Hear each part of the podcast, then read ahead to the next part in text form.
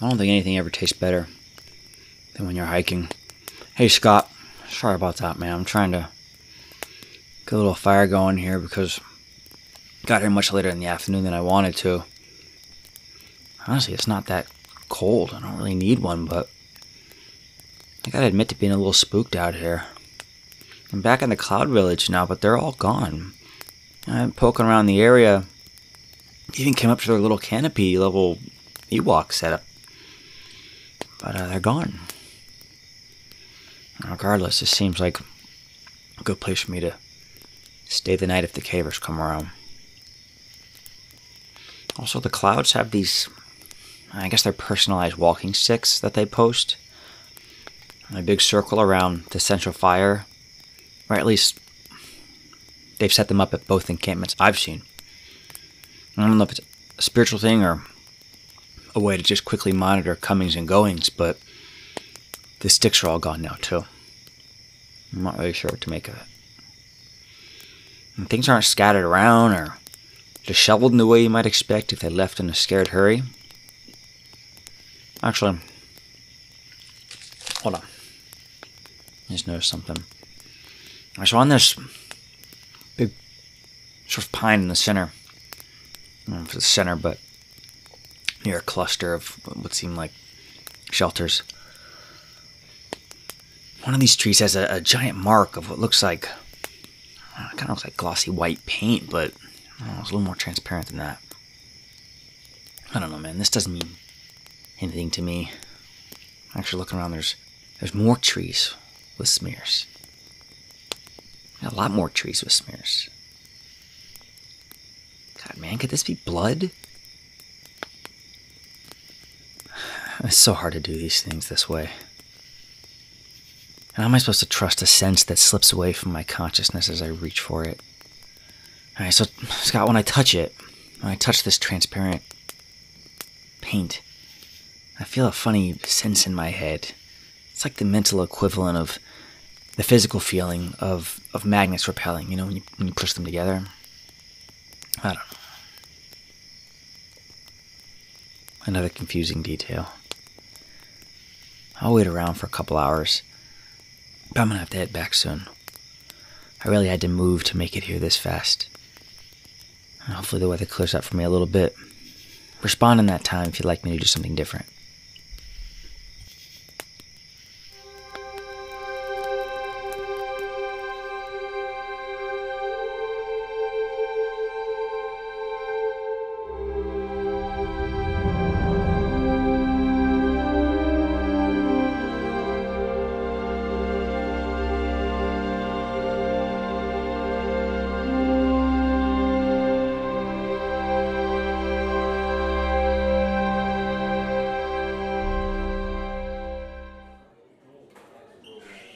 Ah, look who it is. Mr. Tama. Excuse me, Mr. Tama? There you are. Could you spare a minute for an interview? What? No. Not now, I'm busy. I'm definitely working hard. Well, must I remind you again of your contractual obligations regarding our archival efforts? Fine. Sure, go ahead, remind me. Thank you very much, Mr. Tama. I assure you this will not take long. Now, I believe many would recognize this voice, even though he is often the one behind the camera documentarian Randy Tama. Has anyone told you your voice has changed? Why, yes, Mr. Tama, I told you before. You know what? Don't care. Tell them who I am at least. Why, I did, Mr. Tama. Documentarian of Port Wallace and documentarian covering the colonization of planet G159C. No, you need to introduce me. Start with my bona fides. Ah, I see, certainly. You call me Papa. Call me Papa. I would prefer not to. Okay, fine. Fine, go ahead. Do your robot thing. Go ahead, please. Mr. Randy Tama, Port Wallace's documentarian, four time Documentarian of the Year, winner of the Cannes Film Festival, Peabody Awardee, and three time Academy Award nominee. Don't even get me started on the Oscars and the or the Academy Awards. All of it's a big old laughy joke, jokey joke, nepotistic, stupid hacks. Cut it out. What I said and the Academy Award part, just stop it already. Yes, very well. Anyway, what is it that drew you into the mission to colonize G159C? Money. Lots of money. All expenses paid. Best equipment on Earth or wherever we are. No idiot executive producers or studios call me about dailies, and my name gets to be stamped on the biggest event in human history. Oh, really? Actually, no, don't don't use that. Um, let me think. Give me a second here.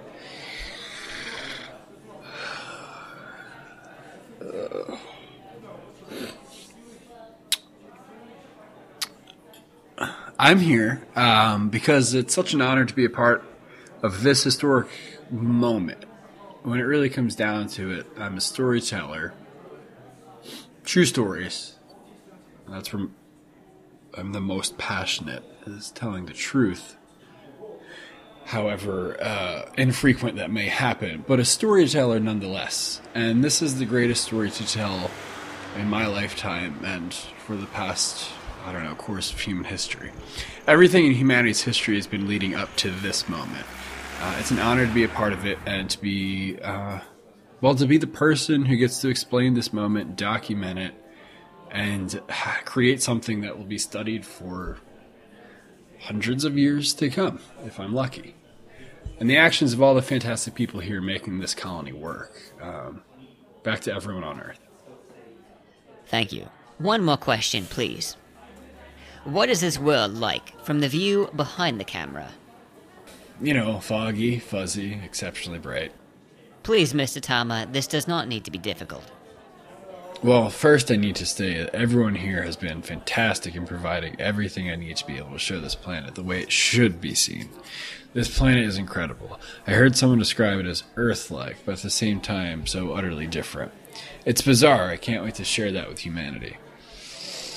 As far as the colony goes, I'm amazed. The people are incredible, watching their transition from the nervous excitement of setting out for the planet and the first touching down to the realization of how alone and vulnerable we are we are out here. To the realization of how alone and vulnerable we are out here, to setting in for the long haul. The level of professionalism reminds me of some of my best, most disciplined soldiers I've come across in my time. They might need to take a moment sometimes. They might need a corner to cry in, or whatever it is they may have to do in that moment of stress. But they get over it. They handle it and do whatever it is they might need to do to get it done. It's one team. Everyone has each other's backs. I can't say it enough. It's amazing. It's an amazing planet, an amazing team making it possible, and I just can't wait to put this in theaters all over Earth.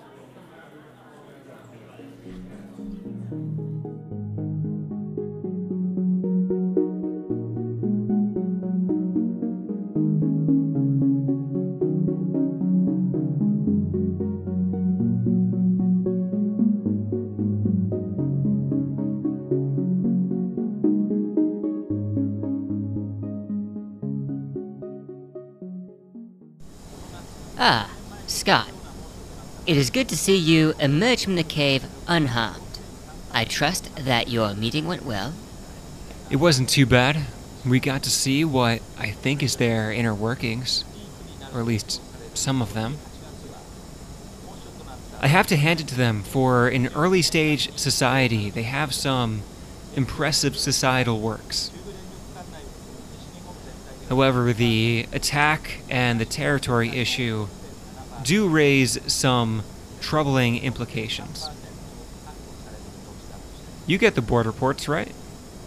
Well, yes. Yeah, you you know all this already.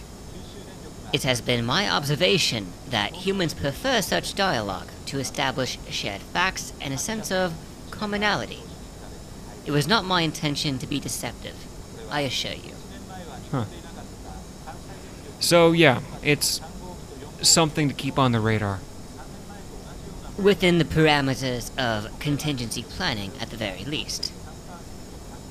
I would say so. I don't think it's anything that we didn't conceive of as being realistically possible. It might be easier if we didn't have any sentient potential competition. But it's not a hostile environment. How then do you plan to respond? For now, I think we're best off just focusing on preparedness and trying to learn as much about our neighbors as we can.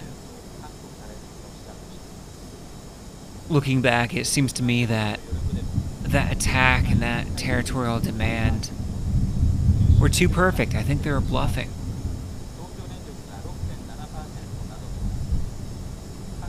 I think they were reaching towards these extreme acts to see if they could provoke us into conceding without actually forcing us into a situation demanding violence. They don't actually do violence upon us with that attack, they just came as close as they possibly could without ever touching us. Similarly, they make it look like they're demanding territory, but they never actually outright say. I must say, it is surprising that you went at all. It had its risks, but I think we had to go. I don't think we can afford to default to a relationship of hostility and mistrust.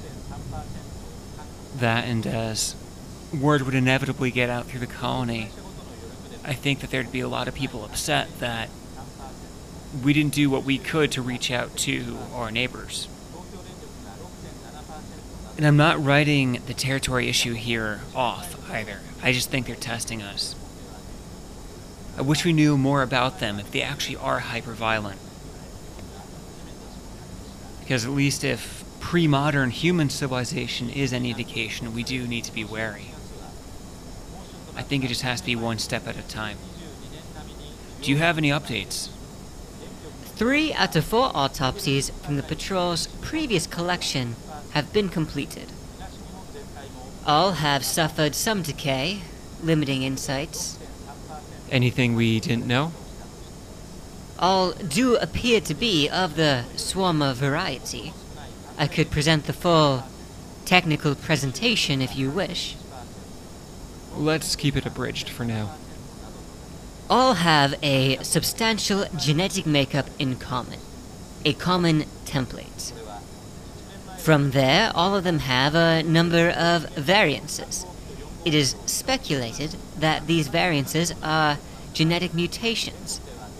These mutations appear to be generally responsible for their altered appearance, odd forms, and strained movements. Although we would have to receive a full caver subject to confirm this hypothesis. If our understandings and assumptions are correct, all are somewhat weak and possess non functioning sex organs. Science Officer Julie pointed out that it could be significant that these swarma types were left outside, whereas we have not come across any of the caver varieties left outside in a similar manner. Yeah. I'd love to get our hands on a full caver, but I don't think I'm ready to authorize anything more than scouring for what's left out there for us. How are we doing on armament? Engineering has made progress in such tasks. Rapid armament and turret deployment protocols are in effect, and I independently confirmed the availability of orbital capabilities. Material support can drop within 8 hours' notice, while fire support can be currently ready on 10 hours' notice. If you reconsider current policy on personal readiness, fire support can be available on 3 hours' notice. Eyes in the sky? Nearing full deployment. However, I should note, this rate of material rollout was not anticipated. My estimates suggest that terrestrial miners should be deployed within the next three weeks to avoid potential stores depletion. All sounds acceptable. Alright, I genuinely need to get some rest. I'm gonna fill the rest of the colony in on what's been happening tomorrow. I'm not gonna talk about the attack, or the territory issue, or the autopsy stuff. But I think they need to know. They need to know the basics, otherwise, it's an uncontainable secret that they genuinely should be aware of. You'll see the notes I'll upload either tonight or tomorrow morning before. You know, Gangatra, this almost feels normal. You more or less filling in for Wallace. Oh, thank you. I believe that is a compliment. Most certainly is.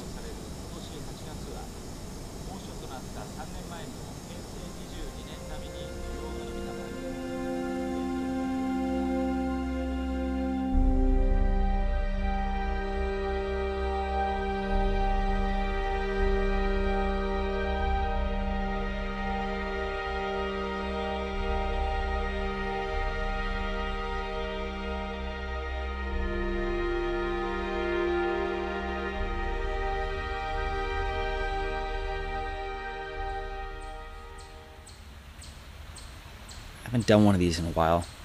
Not even sure I'm recording them for any particular reason now, other than just a need to speak my thoughts, if only so I can hear the clutter and help myself organize this stuff. I had a lot of time to think on the hike back from the empty cloud village. I guess hiking can be a good and bad thing like that. What we're doing here is so special. I don't imagine it's lost on anybody just where we are and the romance of what this is. I don't imagine either that Many have forgotten the history of colonization hasn't always been happy and peaceful. And all that considered, they took the news well last night. Obviously, we sort of half expected this kind of unexpected. Most of us probably even hoped we'd find sentient life forms, actually. And there was a pregnant sort of silence when we told them of how both the clouds and cavers were the initiators of contact, though I think that kind of agency, that kind of proactive, coordinated intelligence struck some of them with a bit of fear, and I don't blame them for feeling that. I think it's like if you're the inferior being facing aliens, whether they're altruistic or marauding and, and they roll up on Earth, at least you know your place in the exchange. And I imagine that most of the colonists thought we'd be the superior beings here anyway, given the lack of any signatures you might expect from advanced societies. And in that case, we'd also know our status, or at least be in control. It's easier to know and, and to respond in that scenario. This, though, this is confused. For myself, I. Hey, look, it's Houston.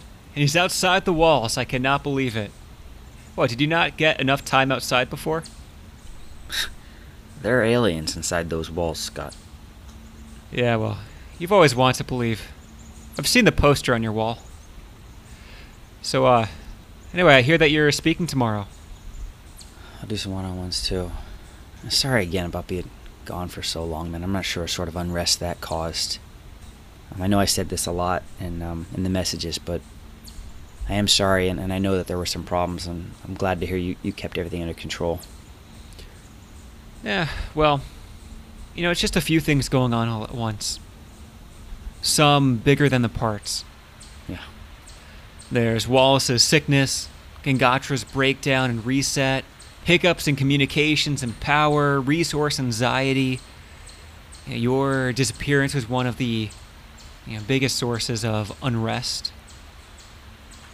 Or maybe, maybe no, maybe not unrest, but unease. Well, that's not good. For whatever it's worth, man, I'm sorry. Oh. You know, it's just like what strikes me out here is the lack of basic comfort. You know, I think we humans operate on a basic sort of sense of unspoken assurance that fundamentally there's a system in place in which we reside, in which we can have a semblance of ordinary life. I mean, thinking back even out on deployments to, you know, the more dangerous territories out there. You know, one always knew that there was a, a rudimentary safety net. There, there were people, and they might not necessarily be able to get to you if something goes wrong, but you at least have that comfort that you know that there are people looking into your state, your condition, your well being, who will try to help you if something goes bad. Yeah, that's true. Hey, you want one? Yeah, sure, thanks. I don't know. I mean, our terrestrial mining for, for you know, for all the basic kinds of, I don't know, metals and construction materials that just aren't worth bringing down from space. And that's not up yet.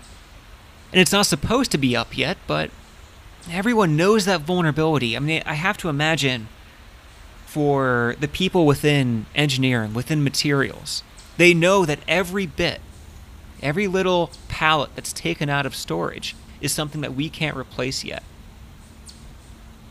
And just all these little changes that pick at that tiniest thread of normalcy.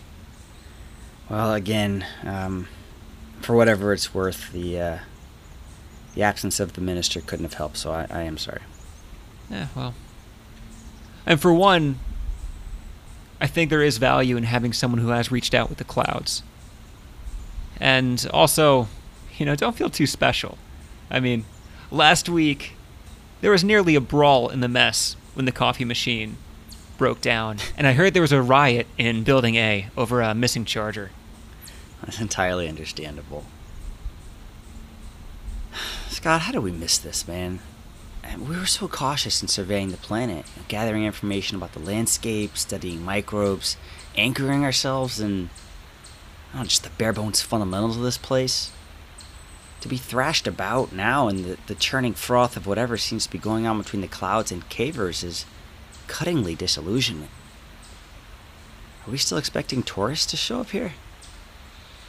Well, the board has convened, and we are officially on schedule. You know, I have to say, I think for a long time, though, this whole colony is going to be, you know, one gigantic lie. One great big reassurance that we can't support behind the scenes, that this thread of normalcy is just a whole lot beefier than it really is. So nothing too far out of the usual human experience, huh? You're still in charge? Well, until I'm defeated in mortal combat. You should meet with the congregation too. Uh, do I really belong there? There's no law that everything has to be spiritual. It can be conscientious and good intentioned as you are. I'm willing to listen at least. I know they are. You know, build the structure of normalcy. Yeah, all right. I'll go. Anyway, um, yeah, you asked about tourism. Uh, I mean, tourism is on schedule, and that's going to be part of it. But yeah, I mean, it's not just tourism that Copernica has been investing in, and some of the other profitable ventures are going to require more to make them work. I mean, I, I think xenobiology and xenopharma is going to be one of the biggest parts of this. And the whole reason we bought Searles Compo last year was really to just turn it into a xenobio firm to just tear through this planet. And last year or whatever the the year before we left Earth. We figured most of it out from home, but Yeah? yeah, um, what were you squawking about when I walked up on you? Oh. I recorded my thoughts about things, just for whatever it's worth. I can't sort out what we dropped into. I don't know how the colonists. I, mean, I know much more than them. You know much more than them. I have an affinity for the clouds and and recoil at the thought of the cavers. I don't know how you feel. But I don't know enough to trust those reactions as insightful instincts, and I know I have a bias. And one of the reasons I came here is my own pursuit of spiritual understanding, as you know, you know, my wrestling with the deepest in me. And the spiritual nature I felt from the clouds has drawn me to them. Yeah, I can't share in that. I can't communicate with them in the same way that you can. I mean, I think it's comforting to know at least what the cavers want. I mean, I kind of like them. Literally. You're gonna trade with the cavers? The guns? You like them? Yeah, well, we need to know what's going on. I mean, I need you to go back to the clouds and find out why the left, why some are with the cavers, and yeah, if it's even possible for me to actually communicate with them. And you know, I like them in the sense that everything about them is repulsive and offensive to human sensibilities. I mean, no, I have no intention of giving them guns. And worst comes to worst, our tech level is our survival. I mean, it's. It's not in terms that anyone likes to put them, but at the end of the day, we can live because we can mow them down. Worst comes to worse. Or at least we can set up turrets, buy ourselves enough time to get out. Yeah, I don't think we want that though. Yeah, I'll go. I mean, I want to obviously get to know the clouds better anyway. I'll need a drone though, and a bike. As long as you don't take my boat. Can't climb a boat you haven't named yet. You...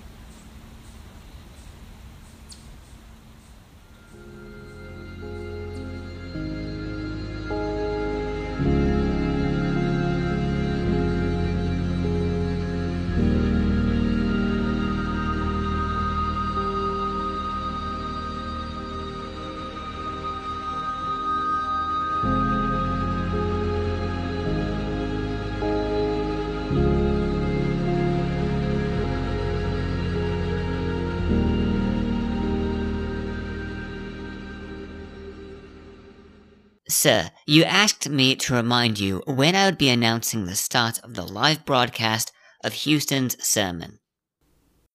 Ah, yes. Thank you. You'll be attending? Eh. I thought about it. Houston wanted me to go over and talk to that group now that he's back. And I haven't yet spoken to them as a group, and there are a decent number of people in that congregation at least relative to the size of the colony.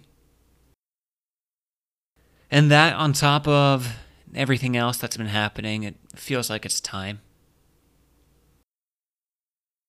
But it just doesn't feel right for me to go over for the whole thing. I figure I'd head over once they're done with the regular service, talk with them after. I don't know, Houston's not fire and brimstone in any sense, but I still just can't sit through these kinds of things. Anyway, thanks, again, Gangatra.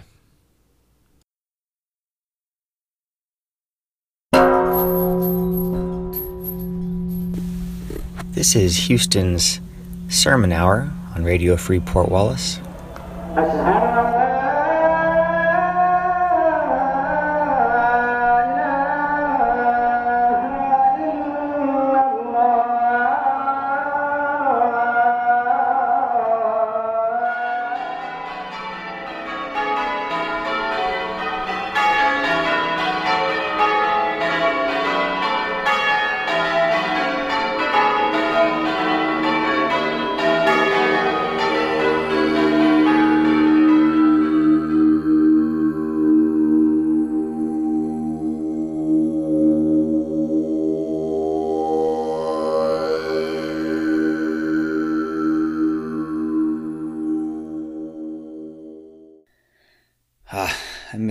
Those candles.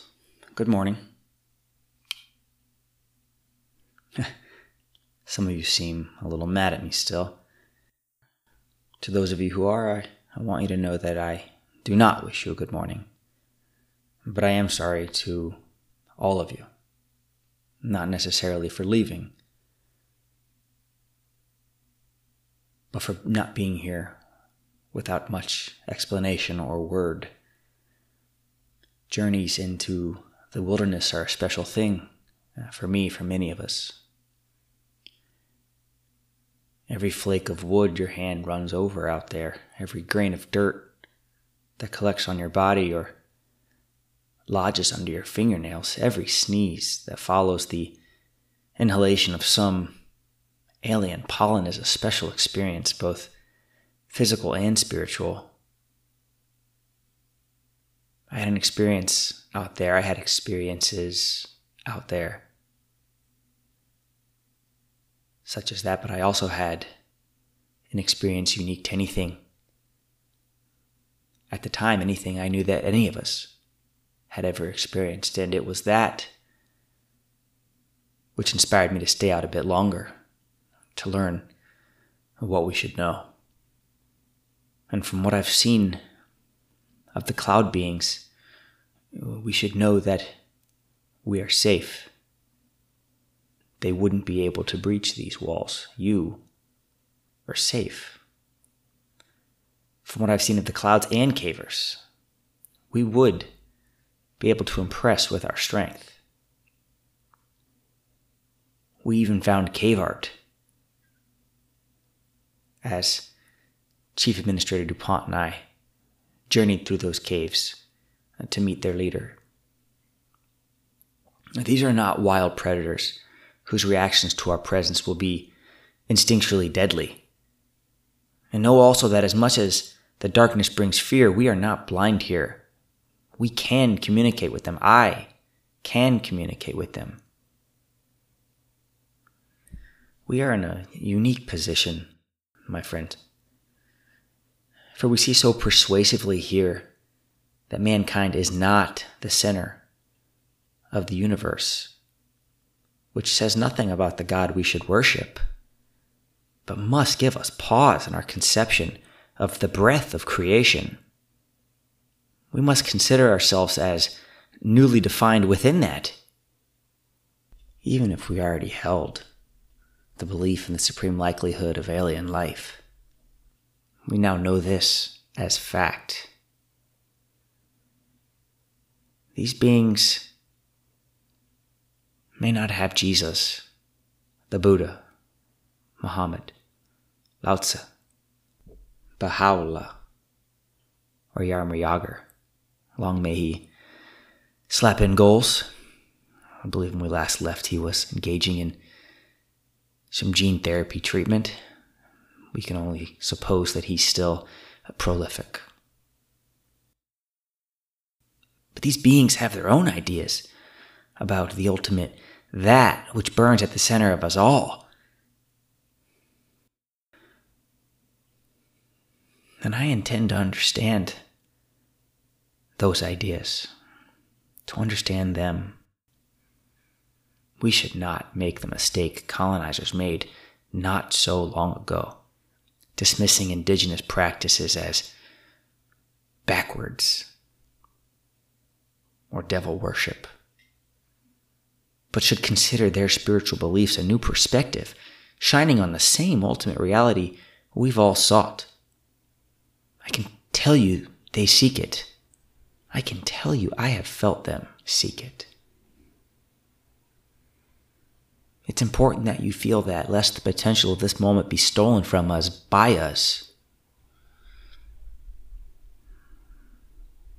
I don't have to tell you guys this, but you know that God appears to us as is appropriate for each of us, has appeared to us, as has been appropriate for those cultures and those time periods, offering us all some fundamental truths about the ultimate that. We here represent the body of spiritual beliefs born of human intuition and discovery. Now, we've talked a lot together about our shared pursuit of a unifying teaching. We've shared our perspectives with each other so that our respective angles might give greater shape to the essence at the heart of all of us. In that pursuit, we've spoken of Hindu's Atman and Christianity's Christ, the vine from which all branches grow. And our scientists, our impressive, cherished scientists, have a sense of this too. They might not identify it the way the more spiritual among us do, but as science has unraveled the smallest scales of existence, have mapped the matter between matter, there's been the growth of an intellectual sense of something binding. And I want to take another moment now to thank them again for joining us here, those who have. Certainly, you don't have to do this. You make us better and more whole, and I'm ever appreciative of that.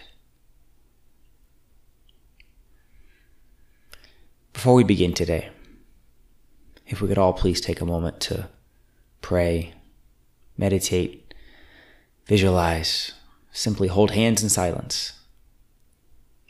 Whatever it is that feels appropriate to you.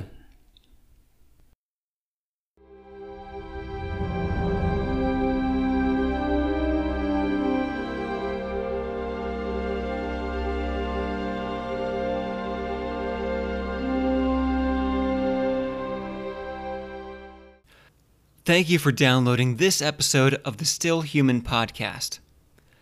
This episode took a lot longer than usual to make, and we're sorry for missing our promised release dates. We took our time with this one, and I hope you've enjoyed the result. Please follow us on social media at Still Human Show. You can also subscribe to receive email updates for new show releases through our website, stillhumanpodcast.com. And lastly, royalty free music and sounds are the lifeblood of small creations like Still Human. We would like to thank freesound.org, the Free Music Archive, Kevin MacLeod, Chris Zabriskie, Soft and Furious, and everyone who uploads raw material under permissive licensing. A full list of attributions can be found on our website, stillhumanpodcast.com.